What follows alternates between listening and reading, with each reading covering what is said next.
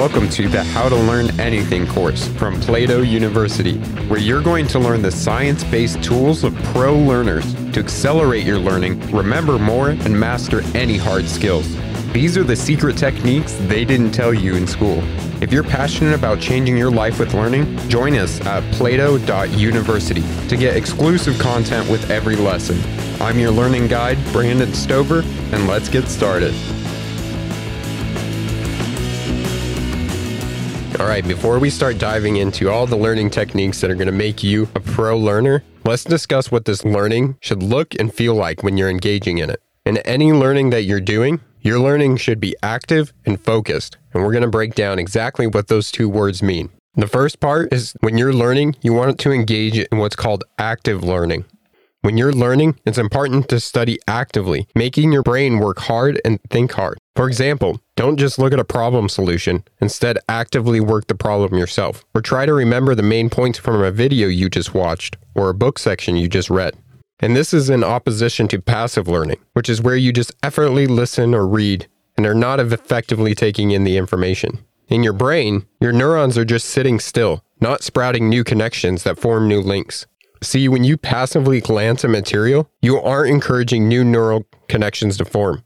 However, when you actively work the material in your mind, you're forcing new spines of your neurons to emerge and connect with other axons of other neurons. Additionally, as we started to learn in the last lesson, when you're actively learning, you're taking this information in, not just to hold it into your mind, but to actually apply it in real life. So, active learning requires you to learn through things like projects, engaging in something called active recall, or trying to teach it to others. All of the techniques that we're going to cover in this course are active learning techniques. And so, as we go along, you'll see why these are much more effective than passively taking material in. Now, the second part of our learning equation is learning should be focused. Now, the brain has two completely different modes of thinking and learning. The first is called the focus mode, and it's exactly what it sounds like. You're in the focus mode when you're focusing on something. For example, you may be concentrating on an explanation of, of, a physics problem or intently memorizing new vocabulary words. The second mode is called the diffuse mode. And this mode is also important for thinking and learning.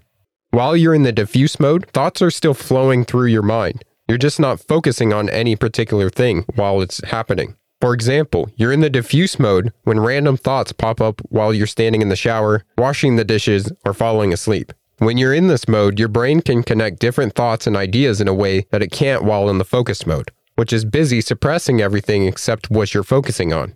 Now, learning involves going back and forth between focus mode and diffuse mode.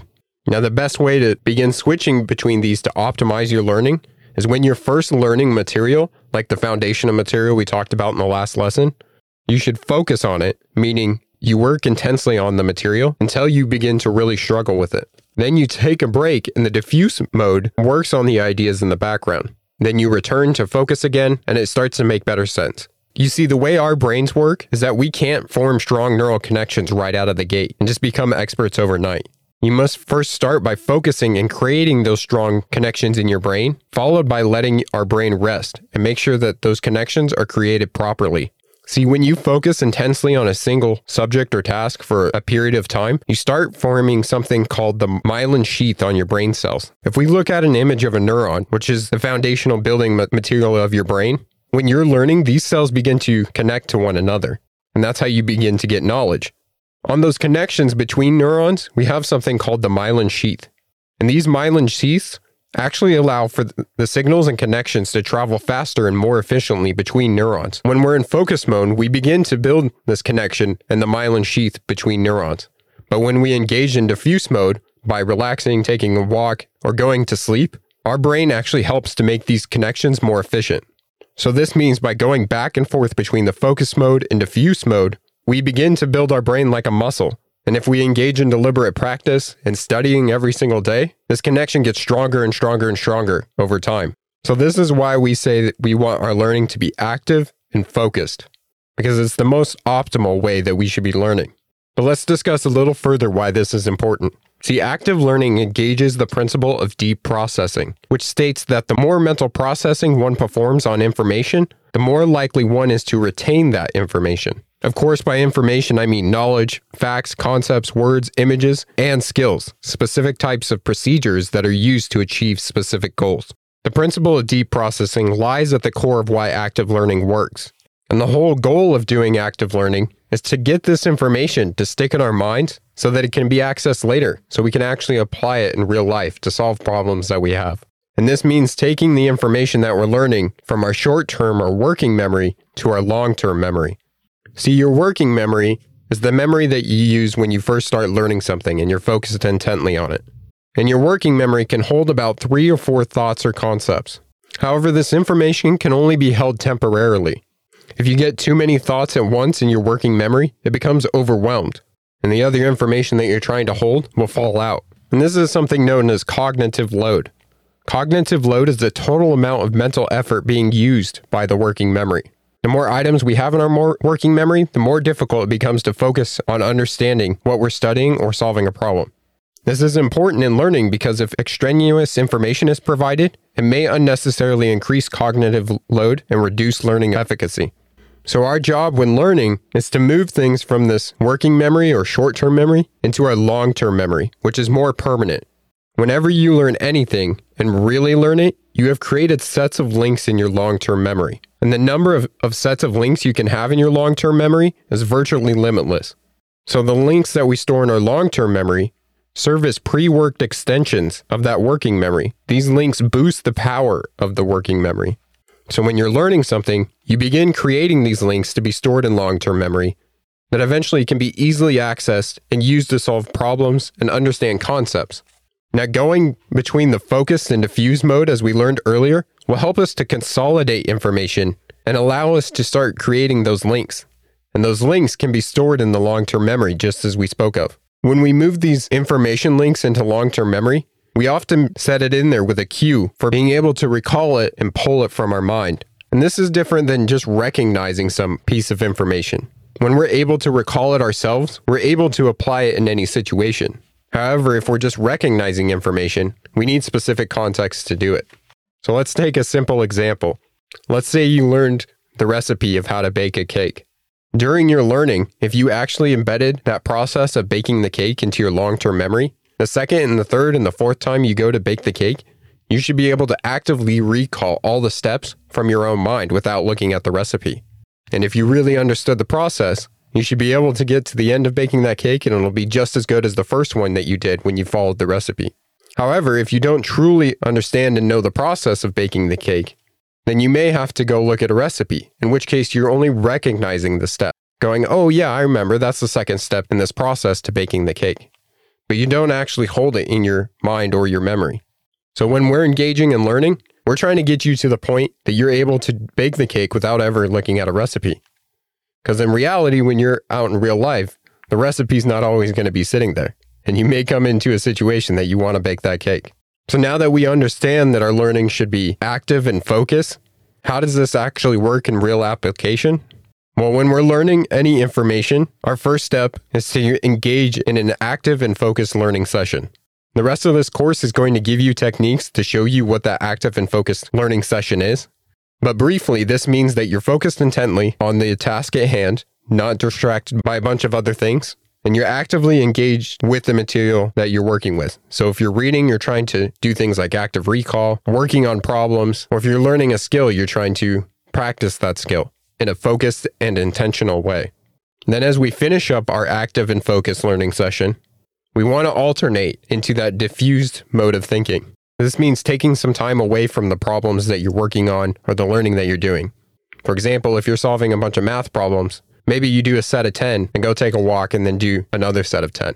Or maybe you're programming some code and you get to a really tricky part and you just can't figure out or solve the problem you can engage the diffuse mode by taking a small break and coming back to that problem later. And this also tells us that it's okay to take some leisure and rest time between learning. Because remember, this is when our brain is actually starting to strengthen those connections between neurons, starting to build the myelin sheath. It also means that sometimes when you're learning, it's actually better to leave things unfinished. For example, if you're reading a book, rather than finishing the entire chapter, you could read three quarters of a chapter and leave the last quarter to your next reading session. This will not only help your memory to start working out the chapter and the things that you learned, but it's also going to motivate you to want to finish that chapter later because you've solved part of the problem and the content that's in that chapter in your mind. But now you're excited to finish the rest of it, to figure out the solution to those theories and concepts that are in that chapter. Or if you're reading a fiction book, you want to finish the story. So this is making your brain work and think, even when you're engaged in the diffuse mode of thinking. And finally, you need to get some sleep.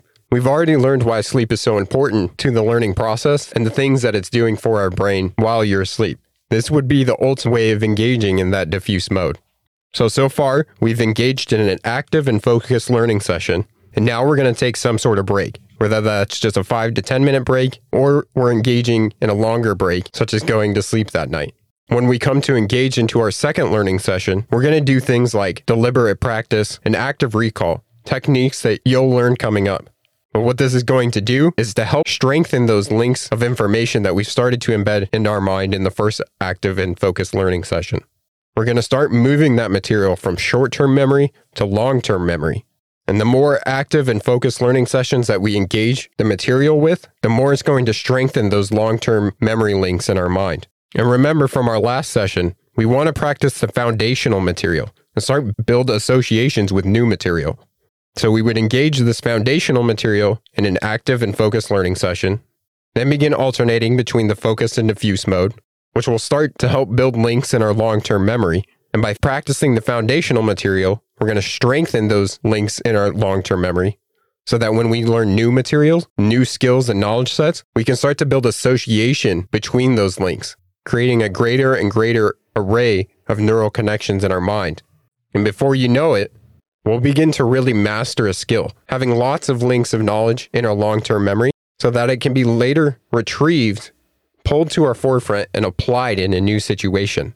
Doing all of this so that we can actually apply the skill and reach the goals that we want in life to solve problems and to create new things. So, next, we're going to cover the techniques to begin using in active and focused learning and start the process of moving new information from the short term memory to the long term memory.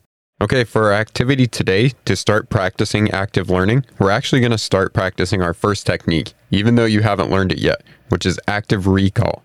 So, what you're going to do is try and recall from your memory some of the things that you learned in this lesson. Don't look back at your notes or listen to the audio yet, and recall the key points or concepts from this lesson on active learning. Tomorrow, we'll dive into our first technique of active recall, and you'll find out why this is so powerful for your learning. Thank you for taking the How to Learn Anything course.